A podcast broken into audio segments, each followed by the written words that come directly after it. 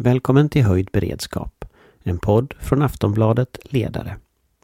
Kriget i Ukraina går in på sin andra vecka. Den ryska krigsmaskinen går långsamt framåt, från söder, från öster och från norr. Men hur ska vi tolka det militära läget på marken? Kommer Ryssland att sätta in kärnvapen?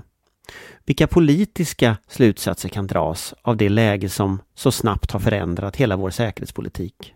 Och vad bör Sverige göra nu? Välkommen till Höjd beredskap. Vår beredskap är god.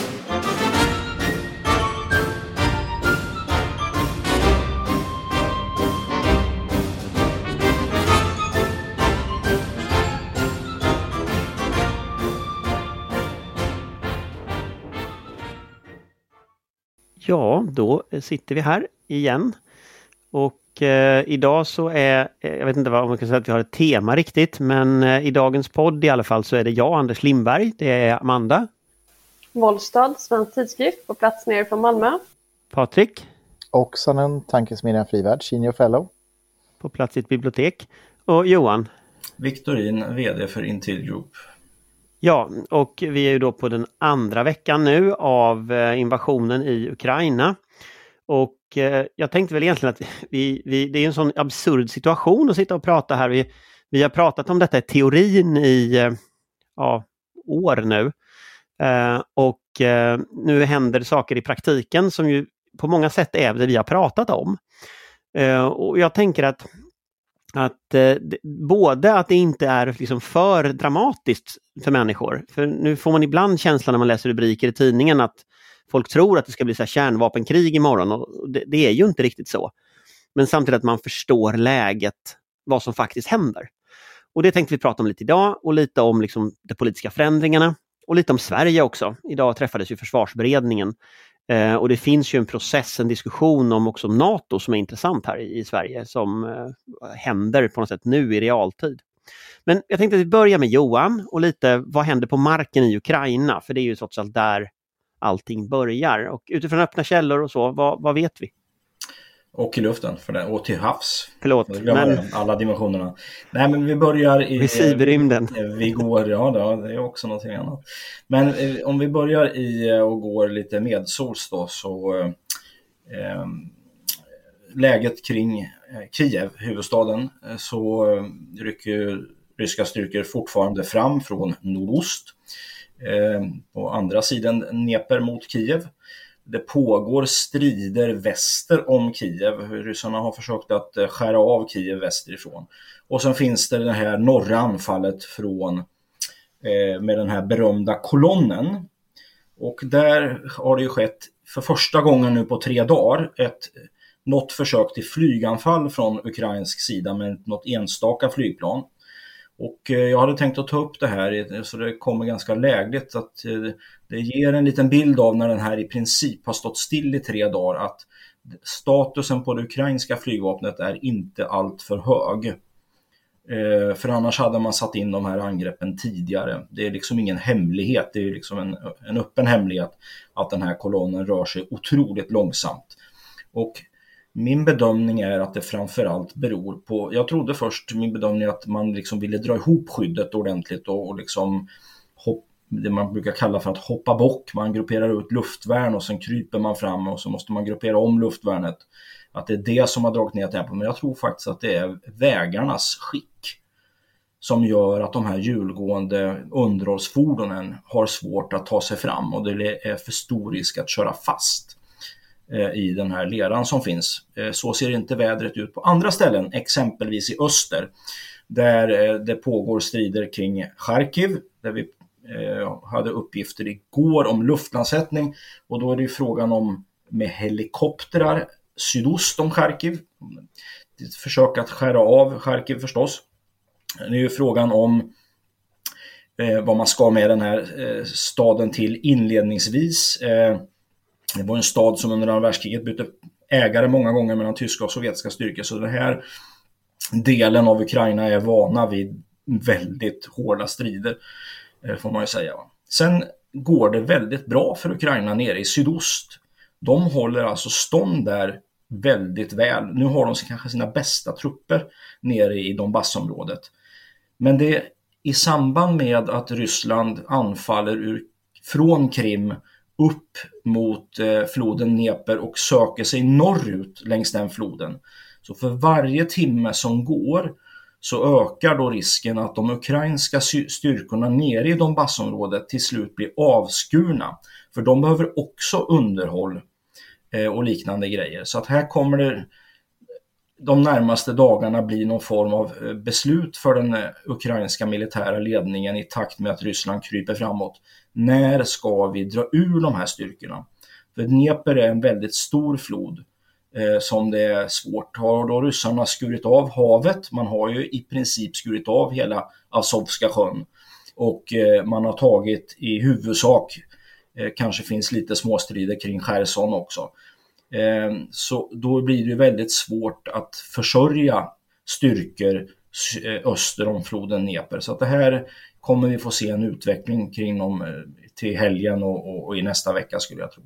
Och sen slutligen då kring Odessa så, så har vi sett bilder på landstigningsfartyg eh, i Svarta havet. Det har ju varit så att det varit ganska eh, höga vågor och, och blåst ganska mycket och det är inte det bästa landstigningsväget. Det har nu börjat mojna lite grann och därför så finns det någon möjlighet att eh, Ryssland försöker sig på en landstigning utanför Odessa någonstans för att ytterligare skära av eh, Ukrainas försörjningsmöjligheter, vilket ju naturligtvis kommer få konsekvenser. Odessa är ungefär som Göteborg är för Sverige kan man säga. Det går att föra in eh, eh försörjning andra vägar också, men det är den enskilt största och viktigaste importhamnen, eller handelshamnen ska man säga. Då. Det är väl om man går, ja i väster kan vi säga då att där är ju än så länge vägarna öppna och det är ju naturligtvis otroliga köer i västlig riktning. Men det verkar inte vara några större problem i östlig riktning förutom då vägspärrar och sånt som finns som man måste liksom trockla sig igenom. Om man tittar på den här eh, ryska taktiken verkar ju ha varit en kniptångsmanöver eh, med eh, snabbhet som centralt element i början. Det elementet är väl rimligen borta i dagsläget? Ja, alltså man har ju förlorat. Eh, det har ju slagit slint kan man ju säga. Eh, Vad beror det på att det har slagit slint? Ja, troligtvis för att man underskattade det ukrainska motståndet. Eh, och det fanns en del rätt så bra tränade ukrainska förband som deras 45 spetsnazbrigad och deras fjärde Rapid Reaction, alltså snabbinsatsbrigad som NATO har tränat. Att de har då gjort stora insatser, och alla andra också förstås, men, men det är liksom bra förband där som kan slåss i en formation. För det verkar inte ryssarna ha kunnat göra, åtminstone inte i norr riktigt. Eh, det går ju betydligt bättre i söder eh, för, för Ryssland. Där har man ju tagit åt sig många områden. Även om vi ska komma ihåg att att de eh, ryska förbanden mest finns längs vägarna så att mindre ukrainska förband kan ju föra sig fram och tillbaka och liksom slinka undan. Men, men det är svårt med de här stora eh, förbanden att röra sig. Hur, hur, hur långa underrättelselinjer kan ryssarna upprätthålla om man tänker att de fortsätter mot Dnepr och fortsätter västerut? Det, det var ju idag ett samtal mellan Macron och Putin och där Macron om jag tolkar uttalandet från LUC-palatset rätt så säger i princip Macron att Putin tänker ta hela landet. Eh, alltså hur långa försörjningslinjer klarar ryssarna av att upprätthålla om nu, om nu ukrainarna bedriver jägarstrid liksom på bakom och, och, och sådär? Mm. Alltså det är väldigt svårt. Jag kommer ihåg när jag studerade på Försvarshögskolan så läste vi en bok av generalen Manteuffel som förklarade under andra världskriget att det var liksom omöjligt att föreställa sig hur det ser ut när en rysk armé kommer framåt. Därför de, de livnär sig på det de hittar helt enkelt. Eh, Ryssland är väldigt duktiga på logistik, strategisk logistik, att skifta stora jättestora formationer från den ena landsändan till den andra tack vare ett väldigt väl rustat järnvägsnät. Och de är duktiga på, på den typen av grejer. Det är liksom inget snack om den saken. Men när man nu kommer in här då får man precis som du är ute efter långa utdragna underhållslinjer där man ska då sitta i en, i en gaslastbil i 20 km i timmen och trockla sig fram i i timtals eller halvdygn för att man ska nå fram med artilleriammunition och bränsle till trupperna där framme. Så att eh, det är en, en sårbarhet. Sen är det då frågan om eh, hur förberett det ukrainska motståndet är för den typen av strid. För det är eh, en, en, bra tränad eh, trupp. Vi hade 14 stycken jägarbataljoner eh, under kalla kriget. Eh, skulle ju åstadkomma en enorm skada på den här ryska eh, invasionen. Eh, jag är inte så säker på att eh, Ukraina har den tillgången till den typen av eh, förband på, som är tränade på det sättet. Sen kan de då enskilt i mindre enheter trakassera, störa eh, och göra livet allmänt till ett helvete. Jag räknade innan eh, kriget började på att eh, ni kommer kanske ihåg att eh, inför Irakkriget 2003 så blev ju den amerikanske dåvarande generalstabschefen Shinseki, han blev chikanerad av Rumsfeld, försvarsministern. Därför eh, amerikanerna lämnade, amerikanska militären lämnade då in en, en begäran på 400 000 i ockupationstrupp i Irak. Och de fick 175 om jag kommer ihåg det här rätt nu då. Och det finns alltså eh, möjligheter att ungefär beräkna vad som behövs för populationskontroll. Och då har jag räknat på att det skulle krävas ungefär 300 000 personer, soldater för att hålla östra Ukraina öster om Dnepr huvudstaden oräknat. Kanske skulle gå åt 50 50-100 000. Men då pratar du om en miljon för hela Ukraina? Ja, uppåt, eh, inte riktigt kanske, men 600 000 soldater kanske. Men plus Kiev? Ja, ja, ja Kiev. Det, är lite svårt och det blir lite liksom mellan tummen och pekfingret mått. Men det är väldigt många. Ja, och, och det är frågan om då kommer de ha råd att göra detta så att säga. Utan det är ju då det handlar om att du ska få in nationalgardet, du ska liksom eh, sätta upp ukrainska trupper som, som kan vara lojal då med den installerade regimen. Så går nog tänkandet för de måste liksom lösgöra ockupationstrupp, de kan liksom inte bli bundna där eh, om de har andra ambitioner. Och det, det tror vi ju nu att de har. Men där... sista frågan då, om du tittar mm. framåt nu, eh, det går inte att förutse, men om man bara tittar lite i liksom, eh, kristallkulan här. Om, vad, se, vad, kommer vi att se närmsta dagarna här över helgen? Och, alltså, vad är liksom den logiska militära logiken som ryssarna kommer, vad kommer de att försöka göra? Um, de kommer försöka att fortsätta att omringa och skära av Kiev. Eh, för det blir då lite lättare att tas med den staden. Jag tror att de eh, nu på kort sikt, de har, Ukraina har sagt att det finns mängder med sabotageförband inne i Kiev som man jagar så att säga då. Men, men eh, några, de måste liksom mjuka upp, om man får använda det ordet då, motståndet inne. Och det handlar då om att skära av från försörjning och så måste det den effekten tar ju ett, ett tag innan den liksom sätter in ordentligt. Att det inte kommer in någon mat, att det inte finns någon ström, att det inte finns något fungerande vatten etc. Eh, och sen kommer vi nog få se urskillningslösa anfall på med, artillerield egentligen och, och liknande in mot staden. Och samma sak i Charkiv. Eh, det är nog det vi har väntat oss den närmaste tiden. Det dröjer nog, alltså Ukraina eh, kan nog hålla ut minst en månad i den stan. I Kiev. Det tror jag. Mm. Patrik? Nej, men det är ju, vi behöver mentalt börja förbereda oss på att vi kommer att se bilder från Kiev som eh, för tankarna till Grozny och Aleppo med den förstörelsekraften. Eh, jag tror, liksom Johan, att eh, ukrainarna kommer att eh, eh slåss till slutet och Putin-regimen tänker också slåss till slutet. Så att eh, det är eh, mörkt och blodigt.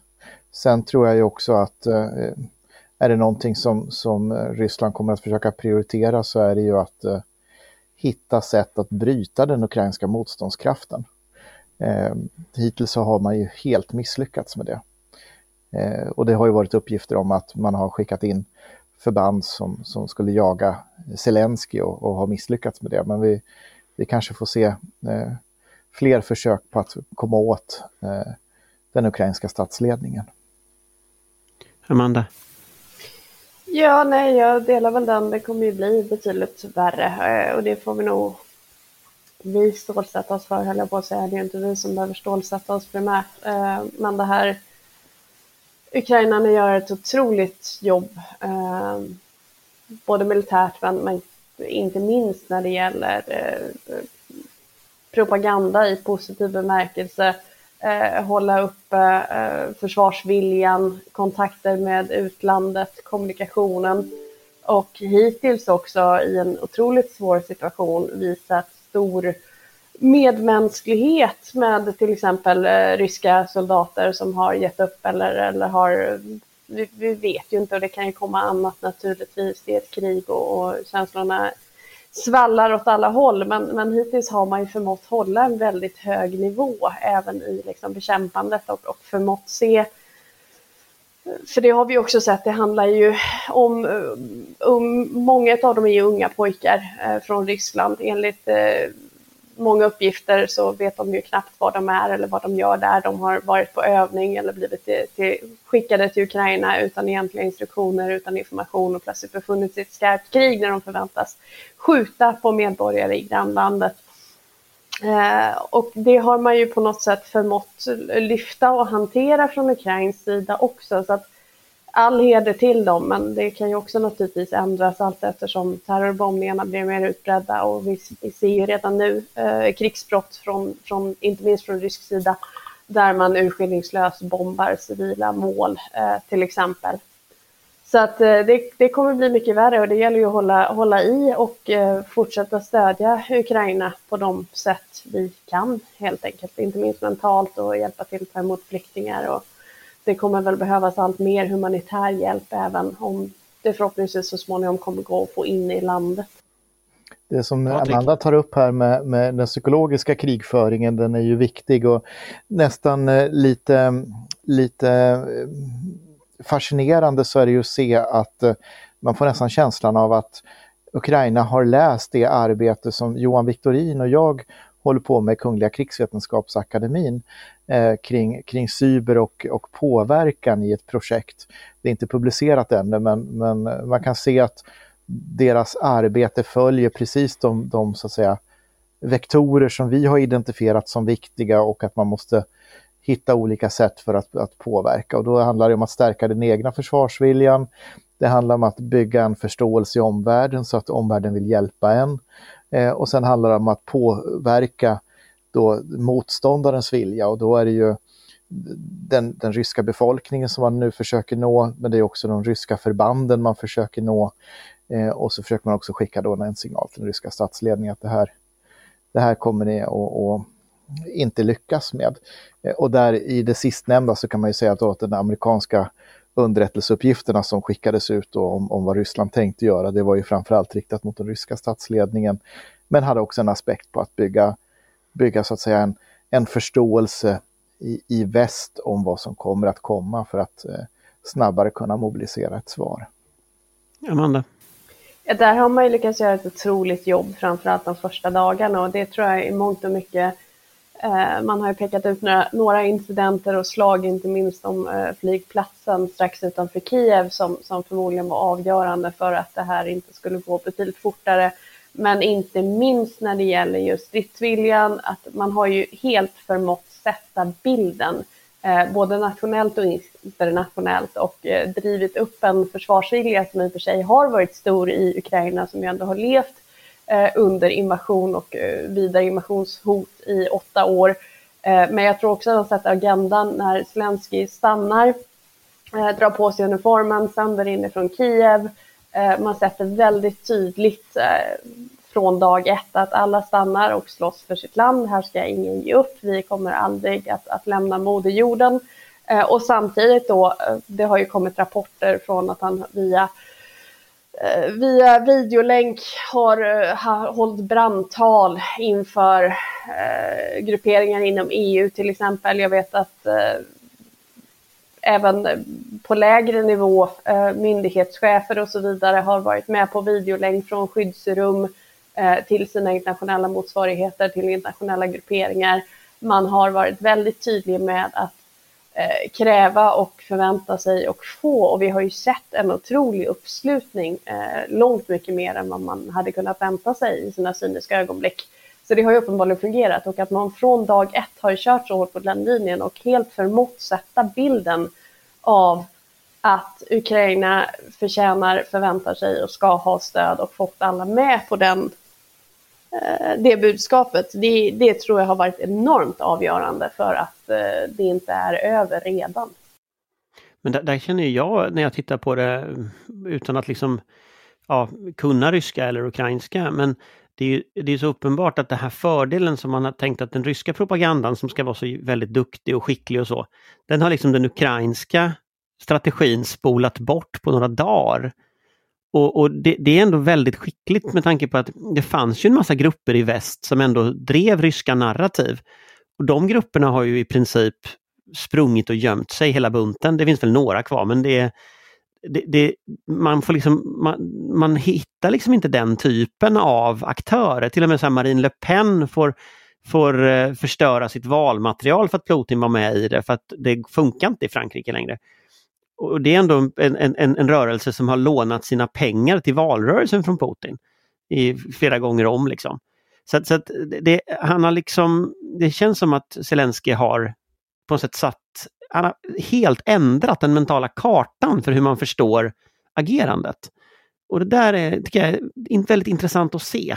Eh, och det blir kul att se efteråt vad, vad, har, vad var det som hände egentligen? För det, det här skiftet är så snabbt så att jag aldrig sett något liknande.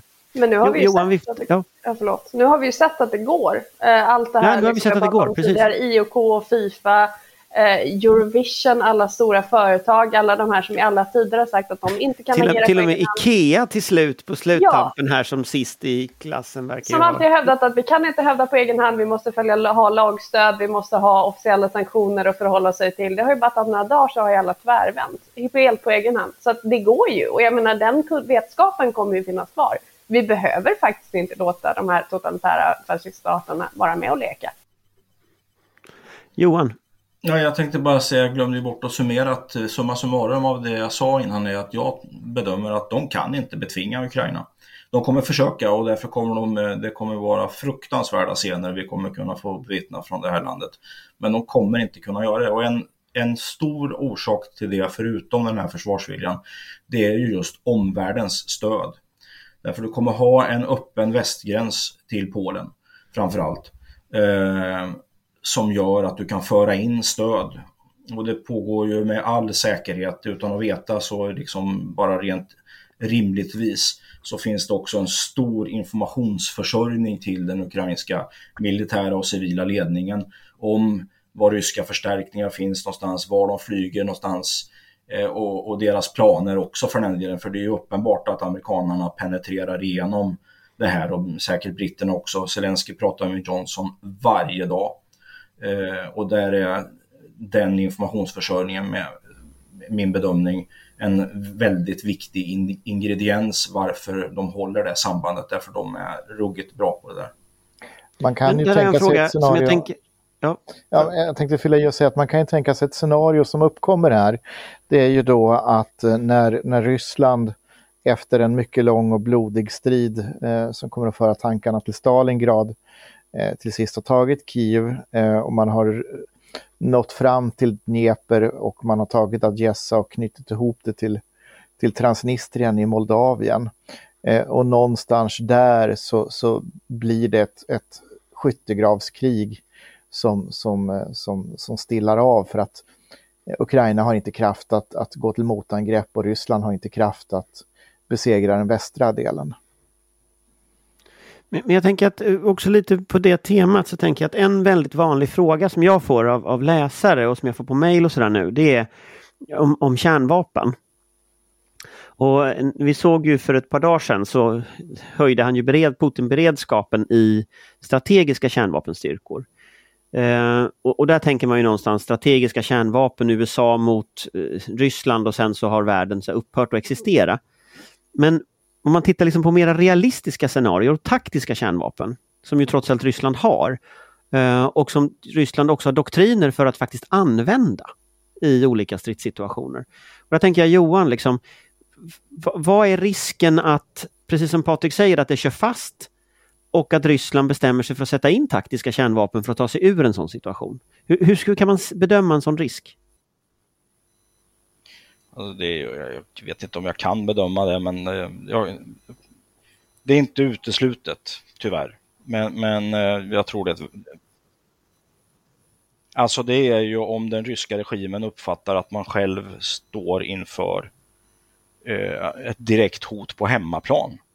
Men man kan väl säga att den ryska regimen för ju nu ett slags krig mot sin egen befolkning också. Man har ju liksom gått i totalitär riktning och inför undantagslagar och stänger ner de sista fria eh, medierna. Så att eh, ehm, det sitter ju väldigt långt in att man skulle nå dit hän. Då får det gå betydligt längre tid, tror jag. Men det är, alltså, de slåss ju för sin regimöverlevnad. Det är ju det som är det reella skälet.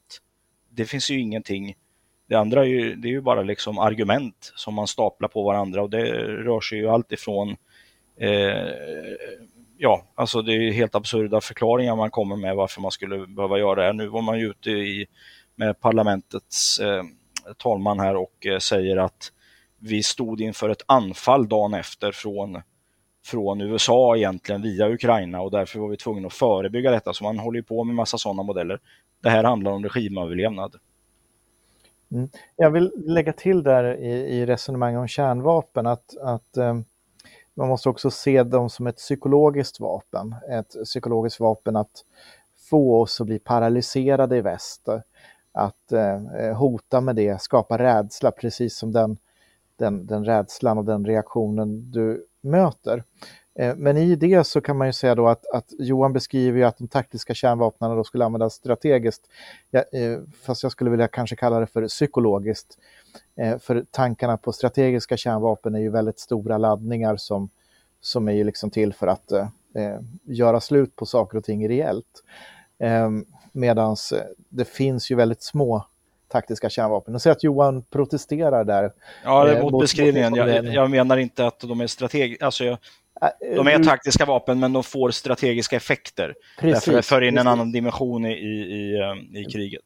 Precis, men jag, jag ville försöka hjälpa lyssnarna att förstå mm. skillnaden där. Eh, för att de här, eh, och det är därför den strategiskt, att kalla dem för strategiska kanske jag skulle kalla dem för psykologiska kärnvapen.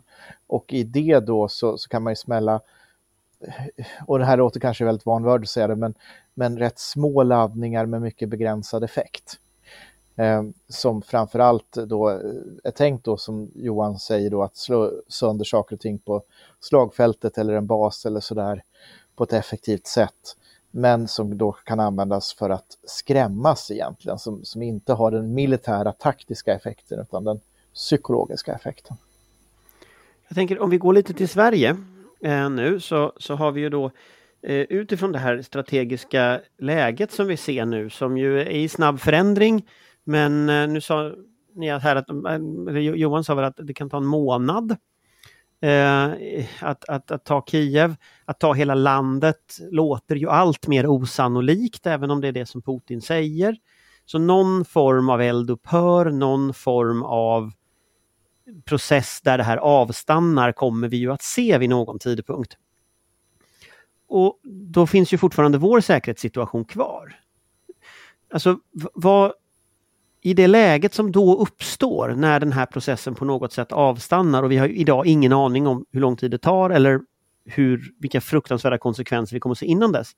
Men vad tänker vi kring konsekvenser för svensk säkerhet? Försvarsberedningen hade möte idag, så detta är någonting som verkligen är top of mind för våra beslutsfattare. Ska vi börja med Amanda?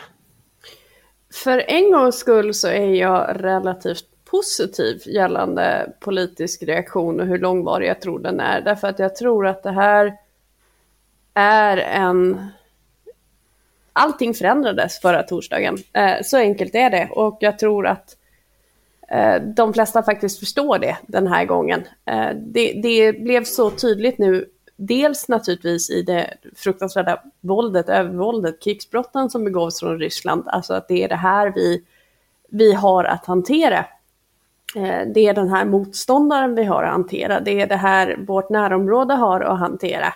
Men också den snabba uppslutningen eh, och den breda uppslutningen. Och det tror jag påverkar nästan lika mycket. Att eh, Tyskland nu ska snabbupprösta försvaret. Eh, ska satsa enorma pengar, både direkt kortsiktigt som engångsbetalning för att eh, fixa så mycket förmåga man kan, men även långsiktigt lovar att nå upp till 2% målet. Eh, att man har sett de donationer och det stöd man har, att man har sett den skärpningen man har gjort i europeisk politik, tror jag innebär att även svenska politiker förstår att det här är en långsiktig förändring av spelplanen. Och detta gäller i någon mening allt. Eh, och det tycker jag att politiker från båda blocken, men inte minst regeringen, haft problem med. Man har varit ute och pratat om eh, att man får se hur man gör med flyktingar från Ukraina därför att opinionen kanske inte är tillåten. Men opinionen är en helt annan idag än den var för bara några veckor sedan. Eh, det gäller försvaret, det gäller eh, flyktingmottagande, det gäller solidariskt stöd till Ukraina av olika sorter. Det gäller upprustning av totalförsvaret på hemmaplan. Det gäller naturligtvis delvis även NATO-opinionen. Eh, det är mycket som har svängt nu, det är många gamla sanningar. Vi ser ju storbankerna som eh, gör en helomvändning och börjar återinvestera i svenska försvarsföretag. Eh, det är många gamla sanningar som, som slets upp på en gång nu och jag tror att det innebär att vi äntligen kommer få se det allvar och det fokus på försvarspolitiken och totalförsvaret som så länge egentligen har behövts. Blir det som i Tyskland Johan? Blir det en total omkastning av den svenska elitens förståelse? Av ja, jag måste ju faktiskt eh, harangera Schultz. Vi var ju här för någon månad sedan, inte minst jag, väldigt kritiska till tyskarna eh, och vad de höll på med. Men den här, det är ju en, en otrolig prestation egentligen att kunna flytta sig när man har fått hela referensramen. Man står inför det här paradigmskiftet. Att kunna ta det beslutet, det är ett fantastiskt politiskt ledarskap som jag inte trodde var möjligt faktiskt eh, eh, för en månad sedan. Och det får stora... Sen är det ju väldigt intressant, men det kanske är liksom en, en, en diskussion för en, för en annan podd. Men jag vill bara... Eh, Schultz sa häromkvällen att vi ska utveckla den mest kapabla försvarsmakten på den europeiska kontinenten. Och jag undrar vad man tänker i Paris när man hör detta. Så att det, det blir spännande att, att, se den fortsättningen. Fast tänker man inte i Paris eller så här, jag vet inte, jag vet inte vad man tänker i Paris, men, men, men jag tänker ju att fransmännen ser sig ju som de som leder det politiska och ser tyskarna som en, en fortfarande någon som ska göra som fransmännen säger. Eh, och när Schultz, han använder ett uttryck som jag är väldigt förtjust i. Det, han pratar om en, en, och det är egentligen en vändpunkt på svenska, men han sa eine Zeitenwende. En, och, och det låter det låter annorlunda när det sägs på tyska. Mm. Det finns någonting i, och det, jag, jag är förvånad, precis som du. Samtidigt så vet jag ju att det tyska socialdemokratiska partiet ganska länge har haft en stor grupp människor som varit ganska trötta på att liksom inte ändå bedriva någon form av värdebaserad politik. Och vi såg faktiskt det där redan i, eh, försvar, i eh, regeringsdeklarationen från Schultz. Eh, det står uttryckligen i deras regeringsdeklaration att det ska vara en mera värdebaserad utrikespolitik. Det ska vara mindre viktigt med liksom ekonomiska saker. Men att det skulle gå så här långt, det trodde inte jag.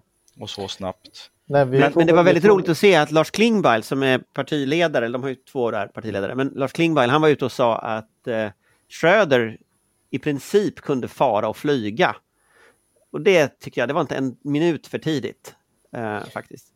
Vi får väl alla göra lite hatten av och, och, och bocka och tacka och säga danke Deutschland eh, i, i det här. Eh, jag håller helt med i, i hyllningskören och eh, jag, jag, jag blev väldigt glatt överraskad över det. Sen när det gäller Frankrike så är det väl som så att fransmännen är nog, skulle nog gärna gilla att de hade den, den stora förmågan själva och inte Tyskland, men Tyskland kan ju gärna få betala för det. Det, det, är ju lite så, det är också så fascinerande när Tyskland från en dag till en annan säger nu ska vi rusta upp försvaret, vi lägger 100 miljarder euro i år och vi ska upp till 2% Så från och med att vi har det så har vi den största försvarsbudgeten i hela Europa. Pang! Alltså det är bara Tyskland som kan säga det. Mm. Men då har vi förre finansministerkollegan då, Andersson, numera då statsminister i Sverige. Hon måste ju titta på det här förstås då, nu inför de här förhand överläggningarna i beredningen och matcha det här. Ja, vi ska ju komma ihåg att hon höll ju ett väldigt bra tal till, till nationen här i, i tisdags var det. Eh, och eh, då sa hon ju också, ja, hon utlovade ju att det skulle bli förstärkningar men hon sa ju också att eh, som statsminister var hennes första och sista övervägande vad som är bra för Sveriges säkerhet. Och, och säger man sånt i ett tal i ett sånt här läge eh, och sen så kommer de andra partierna eh, och då, då var ju i onsdags var Centerpartiet ute och sa att vi ska nå 2% till 2025. Det är ungefär 30-35 miljarder kronor mer under den här försvarsberedningsperioden. Sen kom Liberalerna och sa att vi ska nå 2% till 2024 plus lägga 30 miljarder extra i en engångssumma. Och sen var ju Moderaterna ute och la sig på 2 till 2025 samt att eh, långsiktig investering. Eh, så att eh, nu, nu blir det ju väldigt intressant att se vad, vad, vilken nivå kommer man att prata om och vilken, vilken eh, eh kraft går regeringen in i de här samtalen. Hultqvist har ju sagt lite grann efter försvarsberedningen och då har han sagt att det kommer att komma mer pengar men han vill inte, han vill inte prata siffror i det här läget utan återkommer när allting är klart. Men där finns ju också en annan fråga i, i, den, i den och det är ju samarbetena med NATO som, som eh, det är väldigt intressant eh, nu. Det jag ser i Socialdemokraterna det är ju, jag hör ju lite överallt ifrån att folk börjar undra både utifrån en diskussion om alliansfriheten i sig, att, att man vill närma sig NATO. Och då aktiverade man ju tämligen omgående den här eh, utbytet som ju sker med staber och på stabsnivå. Så så här nära som Sverige är nu i NATO-strukturen har vi inte varit innan och det är en intressant förändring. Men även att de som idag driver detta i Socialdemokraterna eh, hårdast, det är alltså vänsterfalangen och vänsterfalangen eh, i form av till exempel Daniel Suonen som ju var väldigt tydlig i att han, han såg att i alla fall någon form av övervägande måste ske. Peter Gustafsson som var ute och skrev en debattartikel där han faktiskt förespråkar NATO-medlemskap. Eh, det här är personer som tillhör partivänstern, alltså de som traditionellt har varit hårdast när det gäller alliansfriheten och den linjen. Och det är väldigt intressant därför att, därför att det är också en slags förändring av spelplanen i vad eh, regeringen har att förhålla sig till. Eh, så. Och där får vi ju se. Och jag tror ju som jag har sagt i den här diskussionen i olika sammanhang att jag tror inte man ska kasta om säkerhetspolitik i en krissituation. Det är inte det som är frågan. Men de samtal som börjar nu, det är samtal som kan leda till en helt annan säkerhetspolitik. Och där funderar jag jag funderar lite på hur, hur man tänker liksom från Moskva och sådär i det här att nu har man satt igång de processerna både i Sverige och i Finland. Um, på ett sätt som jag faktiskt inte trodde att man ens skulle kunna göra. Eh, men just det här oerhörda övervåldet och den enorma mängden hårdvara man sätter in, att det är liksom ett, en total in, in, invasion i ett suveränt land. Eh, och där man faktiskt säger att man ska förinta i princip, eller man ska väl radera bort i princip eh, Ukraina från kartan. Eh, man verkar ha som mål att mörda president Zelensky. Alltså det, det är ett sätt att agera som jag tror chockar folk. Eh, så att jag, jag på, på en, liksom en nivå som jag inte riktigt trodde var möjlig faktiskt. Eh, också i det interna, det är inte bara på sätt fotbollsföreningar och sånt som i Fifa och sådär, utan det är också på djupet hos människor tror jag det här förändrar någonting. Och det är en intressant, jag vet inte vart det där tar vägen. Jag vet inte om det som ni säger med att Kiev kommer att se ut som Aleppo, liksom, det, det kommer bara att förstärka detta. Eh, men det är sådana enormt starka processer hos människor som har gått igång. Så att jag, ja, jag undrar vart det här tar vägen. Johan? Nej, sen, jag tänkte bara komplettera det här med eh, jämförelsen med Tyskland och Sverige här också. Ehm, det är ju en press då på, på statsministern och hennes parti att verkligen skjuta till eh, minst 2% eftersom Schultz kan ju luta sig mot en, eh, en allians med fördrag vilket ju vi än så länge inte då är inne i. Så att det förpliktigar också. Men ja, för en sak bara, du som, du som kan allting om, om hur man bygger upp saker. Alltså, om du lägger 100 miljarder på ett försvar nu, så gör Schultz det. Jag har egentligen två frågor i mitt bakhuvud. Det ena är liksom, hur lång tid tar det för honom att få ordning på det där så att det är någon slagstyrka? Och det andra är, när han gör det, blir det några, någon försvarsmateriel kvar till oss då? Eller suger han upp allting då till Tyskland så vi sitter här uppe liksom? Ja, det är, en, det är en bra fråga. På den senare brukar man ju säga att har man inte liksom bäddat ordentligt då får man köpa gårdagens materiel till morgondagens priser. Så att det är ju när det gäller det här med att suga upp eh, saker och ting. Eh, jag vet inte, det har ju, var ju en diskussion innan allt det här bröt ut eh, kring ersättningen av tyskarnas tornadoplan. Och, eh, och det har ju då att göra med eh, det så kallade nuclear sharing eh, som man har då med eh, ett antal stater som Tyskland och Belgien etc. Då, har plan som är kapabla att bära kärnvapen och det har ju då varit en väldigt hetsk debatt i Tyskland kring detta där det finns starka röster för att man inte skulle ersätta det med den förmågan. Men jag undrar om inte det ligger F35-or i det här, alltså amerikanskt eh, avancerat flygplan. Eh, att det är det man avser, bland annat då att, att göra. Sen vet väl tyskarna att de får väl tillbaka en del pengar då om de bygger upp och satsar och köper från sin egen försvarsindustri. Det blir teknologiutveckling och alla möjliga saker eh, när kanske då ja, när man försöker liksom komma ifatt eh, på informationsområdet eh, gentemot kineser och så vidare. Så, men jag tror man har många av de aspekterna. Och sen den viktigaste av allt, det är att jag tror att amerikanerna, eh, den amerikanska administrationen har sagt till Europa att ni måste nu ta ett större ansvar. Vi, kom, vi kommer att liksom skydda er och vi har våra kärnvapen och de, vi har vår underrättelseförmåga och medan ni bygger upp det där så är vi mer. Men vi måste också ha höjd för att det händer någonting i Asien. Och det, jag tror att det är där någonstans det har börjat egentligen och då har, har man liksom kommit till det här så att det har varit i säck innan det kom i påse som man brukar säga.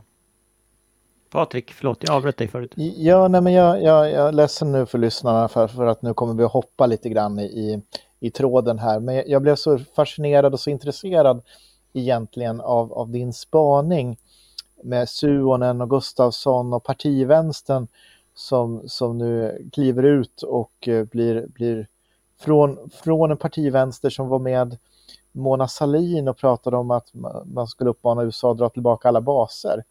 Till att Nej, det var faktiskt NATO. Vänsterpartiet, det var inte Socialdemokraternas ja, var, partivänster. Ja, okej, okay, det var inte Socialdemokraternas, det var inte Socialdemokraternas partivänster. Men, men, men, det var i alla fall under den, den tiden så fanns det en, ett synsätt i, i, i som, en, en, helt annan strömning i debatten. Eh, men, men vad ligger bakom det här?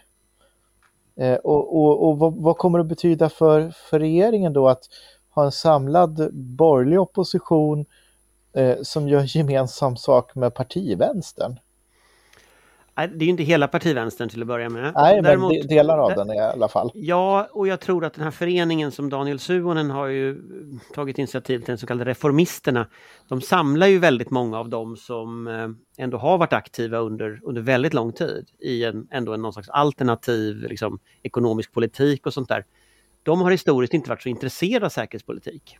Så att, så att det är klart att det, det finns en, en, eh, en, eh, vad ska jag säga, alltså det finns en magkänsla när man ser det hända som Ryssland gör. Att den säkerhetsordning man hade byggt antagandena kring eh, alliansfriheten på, den säkerhetsordningen finns inte längre. Eh, slutakten från Helsingfors finns inte längre, eller den finns ju, men den är fullständigt värdelös. Och när liksom den typen av fundamenta är värdelösa, då är vi lite tillbaka i den positionen om ni kommer ihåg när här, Palme reagerade på invasionen i Tjeckoslovakien som ju föregick Helsingforsstadgan. Alltså när man hade den så kallade Brezhnev-doktrinen, när Ryssland ansåg sig ha rätt att ingripa. Om man går tillbaka till den punkten, men minus det faktum att, att, eh, att Sovjetunionen finns, då har man en situation där rätt mycket av den liksom folkrättsliga grunden för väldigt mycket av det som har varit FN-linjen eh, eh, liksom, ja, den måste ju någon, vid någon tidpunkt ersättas av avskräckning. Och då tittar man ju ut i världen och så ser man att avskräckningen inte finns där. Och jag tror att den insikten, eh, den har ju många haft. Men jag tror att liksom det förändrar på djupet hur många resonerar.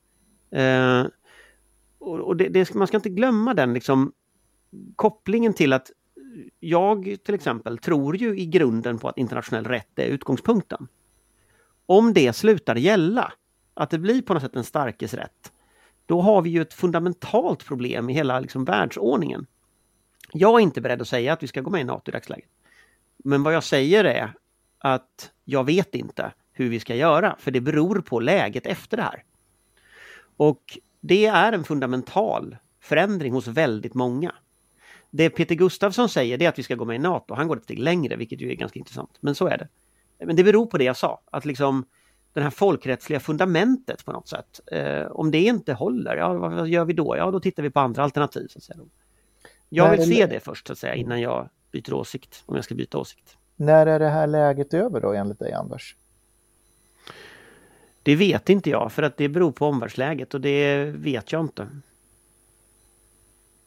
Och jag tror faktiskt just nu att det pågår en ganska bred diskussion ute i rörelsen, i fackliga organisationer, i LO. Eh, därför att man inte, man, man ser ju det som händer men man har inte riktigt svaren på det. Eh, och det tror jag, det har inte med att två eller tre enskilda debattörer går ut, utan det har med hur Ryssland agerade förra torsdagen. Så det är en fundamental förändring. Det finns ett före och ett efter 24 februari, det, så är det. Sen var det landar, det kan mycket väl landa i att eh, det inte sker en förändring också. Eh, det, det, det, det är alltid default position för socialdemokratin att det inte ändras. Men jag ska säga att en så här stor skillnad i diskussionen har jag aldrig varit med om innan. Vi ska komma ihåg att eh, det är i den senaste mätningen från Finland så finns det nu för första gången en majoritet av den finländska befolkningen som vill gå med i EU, eller vad säger jag, EU, nu är jag trött. Jag menar NATO förstås, eh, som vill gå med i, i, i NATO. Och eh, där hade ju de finländska partiledarna och gruppledarna överläggningar i, i riksdagen i frågan. Eh, och eh, president Niinistö har ju gått ut med ett uttalande där han ber befolkningen att, att hålla huvudet kallt och eh, man ska noga beakta saker och samtidigt sätter han sig på ett plan till Washington och träffar president Biden i Vita huset imorgon. Jo, men jag tror ju, det är klart Finland spelar en extremt stor roll i detta, men jag tror att man ska ha en respekt för att vi faktiskt inte vet hur det här går. Och just nu så ser det ju ut som att Ryssland om nu Macron har rätt, tänker ta hela Ukraina och då pratar vi inte en månad antar jag, utan då pratar vi ju en slags permanent konflikthärd för år framåt i mitten av Europa. Eh, det är klart att det kommer att rita om kartan för vår säkerhetspolitik totalt. Alltså så är det ju. Så att vi vet inte helt enkelt. Jag I en mening är det ju i en mening är det ju mindre intressant hur det kommer att gå eh, än vad som har hänt. Därför att hela världen skiftade ju förra torsdagen. Eh, så att, att det ska kunna gå att behålla någon slags status quo. Därmed inte sagt att NATO, eller Socialdemokraterna kommer vända och bli för ett NATO-medlemskap, även om det kanske ligger närmare än någonsin har gjort. Men att behålla ett status quo är ju inget alternativ. Eh, och det spelar ingen roll hur det här går om inte Ukraina vinner över Ryssland på egen hand imorgon. Och det är väl tyvärr inte helt sannolikt. Nej men ta ett annat scenario, nu ska jag vara positiv för en gångs skull. Tänk om det blir så här att de kör fast i leran. Jag menar, han blir inte den första i så fall som kör fast i Ukrainas lera. Det har ju hänt förut. Vissa andra så, eh, länder har gjort det. Eh, och sen så, den, så börjar sanktionerna verka mot den ryska eliten. Eh, och sen börjar de väpnade styrkorna i Ryssland fundera på, är det så här så kul? Och sen börjar interna liksom, splittringar ske inom eliten. Vet vi att Putin sitter kvar om ett år? Alltså, det, det, det, krig går aldrig som man har tänkt sig, tänker jag. Och det kan få en massa konstiga bieffekter. En, en, en förändring i Ryssland av en regime change i Ryssland, det kommer ju att få ske inifrån Ryssland, så är det ju. Men jag tänker ju att det inte är omöjligt och jag tänker att vi kanske kan bidra från väst till en regime change i Ryssland. Eh, för det är ju det som behövs. Så länge Putin sitter där så kommer ju han att hota eh, väst och hota sina grannländer. Så är det. Så att det är klart att och det fanns ju en massa tekniska idéer från eh, kalla kriget som användes för att ändå fälla kommunistregimer. Eh, man kanske ska plocka upp lite av de verktygen igen. Johan? Nej, alltså den som har bäst möjligheter är ju armén att plocka bort honom. Men man vet ju, be careful what you wish for, därför man vet ju inte, det är ju liksom okontrollerbart vad som händer. Du kan ju lika gärna få en, en regim som är ännu mer nationalistisk, det vet vi ju faktiskt ingenting om. Så att... Eh... Nej, men det är ju det som också är, det är, där, det är därför jag säger att vi måste ha respekt också för att vi faktiskt inte vet. Vi vet inte. Uh, vi vet ju så mycket. Jag tycker att jag ser en väldigt stor förändring i hur man samtalar kring frågorna, både när det gäller mm. 2% mål eller vad man ska prata om. Eh, både vad gäller liksom volym på värnplikten, en fråga som jag skriver om idag i Aftonbladet, att vi behöver prata om en helt annan volym i framtiden på värnplikten ganska snart. Så att folk förstår liksom, att, att det är ändå någon form av grund. Jag tror vi måste, det kommer att vara i frågan om relationen till NATO, eh, hur nära vi är, hur mycket vi övar. Det kommer ju oavsett medlemskap att vara så att Sverige kommer att vara närmare NATO. Eh, I form av övningar, i form av liksom, hur man ser på, på staber och allt sånt där. Så menar, det, det går ju så fruktansvärt fort nu så att jag tycker det är svårt att se. Men på ett sätt så är väldigt mycket av vår gamla försvarspolitik är ju överspelad sen i torsdags, det är ju så. Vi vet inte om Putin sitter kvar om ett år, men vi vet nog tyvärr med all önskvärd säkerhet att vi inte kommer att ha ett stabilt och demokratiskt Ryssland om ett år, eh, oavsett vem som sitter i ledningen. Och det är ju det vi måste ha höjd för. Eh, och ja, vårt eh, samarbete med NATO kommer säkert utökas eh, ytterligare och det är väl alldeles utmärkt. Men där kommer ju också solidaritetsfrågan in igen. Varför ska vi ha så mycket skydd och hjälp och nära samarbete när vi inte hjälper till att ta det ansvaret för vårt närområde eller för NATOs eh, framtid eller så vidare. Eh, det handlar ju inte bara om eh, man kan ju inte säga att de inte kommer vilja med och ha oss med, för det kommer de ju naturligtvis vilja. Men har vi ska vi ha möjlighet och rätt att åka snålskjuts så väljer de bitarna som passar oss bäst i det här läget? Eller ska vi fullt ut ta ansvar för säkerhetsordningen i vårt närområde? Och där spelar ju naturligtvis Finlands framtid också jättestor roll. Fast jag har ju inget problem med att åka snålskjuts som ni vet. Jag, jag åker gärna snålskjuts. Eh, och när man tittar på att hjälpa till i Ukraina, vi bidrar faktiskt väldigt substantiellt från svensk sida i Ukraina i paritet med vad många NATO-länder gör också. Så, så att visst, visst, gör vi saker, men snålskjuts det har jag inga problem med. Vad jag har problem med, det är om den strategiska kartan ändras på ett sätt som gör att det blir att Ryssland helt enkelt bara skiter i alla regler som fanns. Och det har ju hänt. Mm. Det har ju hänt. Och jag sa till ETC som intervjuade mig att jag har gått från röd sån här trafikljus till gult trafikljus. Mm. Ja samma förändring som eh, Ville Niinistö eh, har gjort i de finska gröna, exman till Maria Wetterstrand. Han formulerade sig på precis det sättet. Det var trevligt. Jag kan dock inte finska så jag vet inte det, men det var trevligt. Ja, jag pratade svenska nu ifall du märkte det. Ja, men jag tänkte finska debatten är inte jag. Jag är inte så riktigt så kunnig om den som, som andra närvarande här är. Men jag tänker, vi hade egentligen en fråga till som jag hade tänkt vi skulle diskutera, som lite hamnade i skymundan av detta. Och det var lite framåt. Uh, för, för, som jag frågade Johan militärt, vad händer framåt? Och Johan vågar inte längre sätta så här fasta saker. Så här, da, krig, vad var det Oskar Jonsson sa? Kriget kommer det här datumet. Och så. Ja, det kom några veckor senare. Men om vi liksom spekulerar fullständigt nu. Vad tror vi att vi kommer att se den närmsta helgen och liksom så på den politiska nivån? Militärt är en sak, men liksom politiskt? Jo, eh, Patrik ser ut att vilja säga något. Oj, det hoppades jag inte att jag skulle se, vilja se ut och vilja säga något, men då får jag väl göra det ändå. Eh, men politiskt så skulle jag säga så här att eh, jag förväntar mig inte några stora...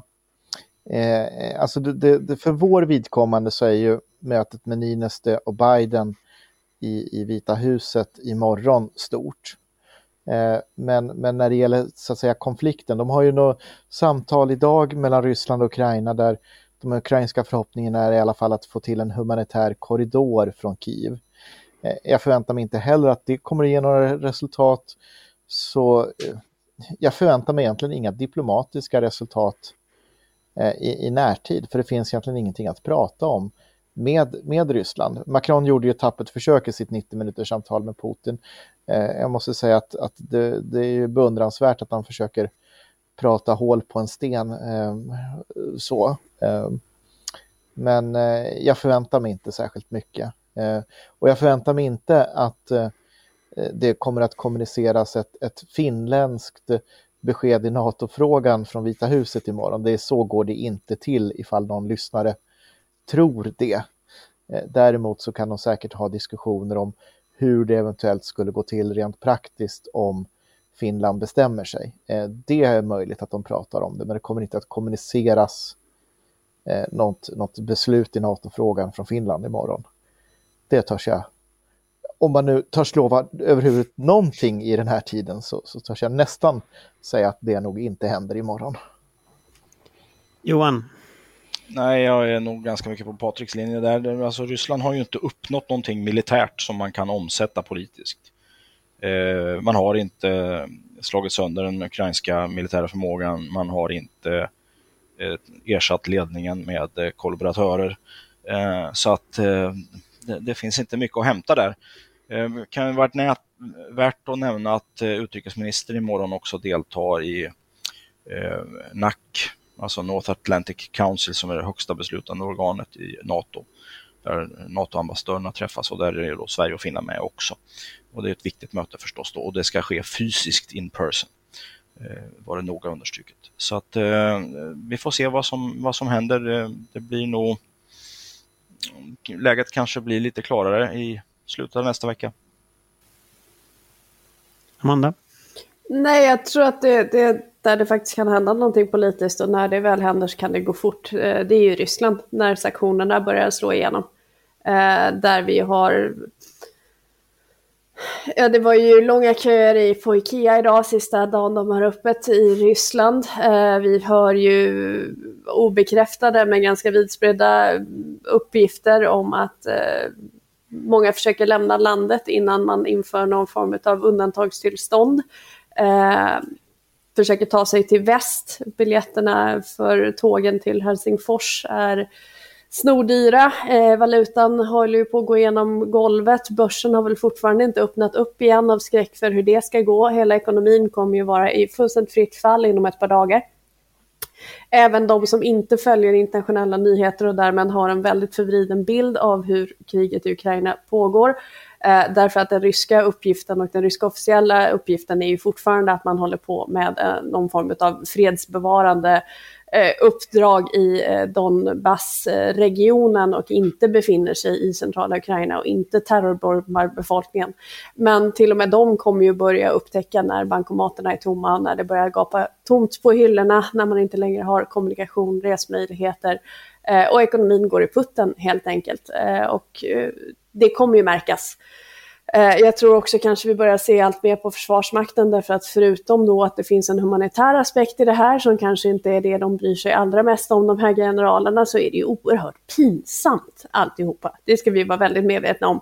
Ehm, den stora ryska krigsmaskinen, eh, det är mycket av den här skräcken man har haft i rösten och respekten som man har haft i rösten när man har talat om, om ryssen som är helt borta nu. Därför att även om de har möjlighet att bomba Ukraina sönder och samman så, så är det ju inga, det är inga ädla soldater. Det är ju inga imponerande räder eller insatser de gör just nu. Eh, så det, det kommer bli intressant att följa politiskt och det kan gå fort. Diplomatiskt relationen mellan Ryssland och Ukraina tror jag väldigt lite händer. Tyvärr. Ja, nej men alltså, jag tycker det politiskt är intressant eh, när man tittar på hur enade världen är. Eh, just nu när vi har den här podden så håller, haft, har eh, Zelensky haft en pressträff där han har klivit in en oannonserad pressträff och där han har sagt bland annat att, att vi är försvaret mellan Ryssland och civilisationen och eh, begärt att få ett möte direkt med Putin. Jag tror att det, man ska inte underskatta Ryssland. Det är ju en enorm, enorm makt, enormt stor makt. Eh, men jag tänker på ett uttalande av, av Aung San Suu Kyi som ju fängslade igen av, av generalerna i Burma eller Myanmar. Hon, hon, när jag, var, jag var i Burma för ett par år sedan, eh, innan den här kuppen, och var på högkvarteret för National League of Democracy, NLD. Och de hade en stor skylt med en bild av henne och så hade de texten De kommer att förlora, för det enda generalerna har är vapen. Och jag tror att det där, det där ligger något i. Alltså Ryssland kan säkert slå ner den ukrainska armén men de kommer aldrig att vinna detta. Inte mot hela världen. Och 45 miljoner människor som inte tänker samarbeta går inte att ockupera. Det tror jag är något vi har lärt oss liksom. Och som har stöd av väst dessutom. Och som eh, kommer att få stöd utifrån. Så på ett eller annat sätt så tänker jag ändå att det här kommer att börja vara början till slutet för Putins regim. Jag tänker så. Uh, men det kommer att vara väldigt mycket vidrigt innan dess. Tror jag tyvärr. Vi ska Någonstans inte där är jag i mitt huvud. Vi ska inte underskatta Ryssland, vi ska inte heller överskatta dem. Är det någonting den senaste veckan har visat så är väl just det. Uh, Nej, och som det, sagt, det de får gärna sitta vinna. fast. De får gärna sitta fast i Ukrainas lera, de är inte de första som, som gör det. Men ja, det var det vi hade för idag på listan. Ska vi, ska vi tacka för oss och så återkommer vi när vi vet något mer om världen? Ja, om vi vet något mer om världen så får vi väl återkomma. Ja. Okej, okay. tack för att ni som har lyssnat. Och vi kommer tillbaka nästa vecka med höjd beredskap. Hej då! Hej! Hej! Vår beredskap är god.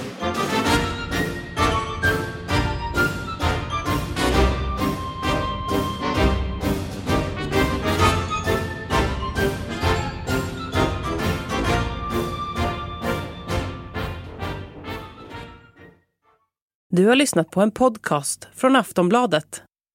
Ansvarig utgivare är Lena K Samuelsson.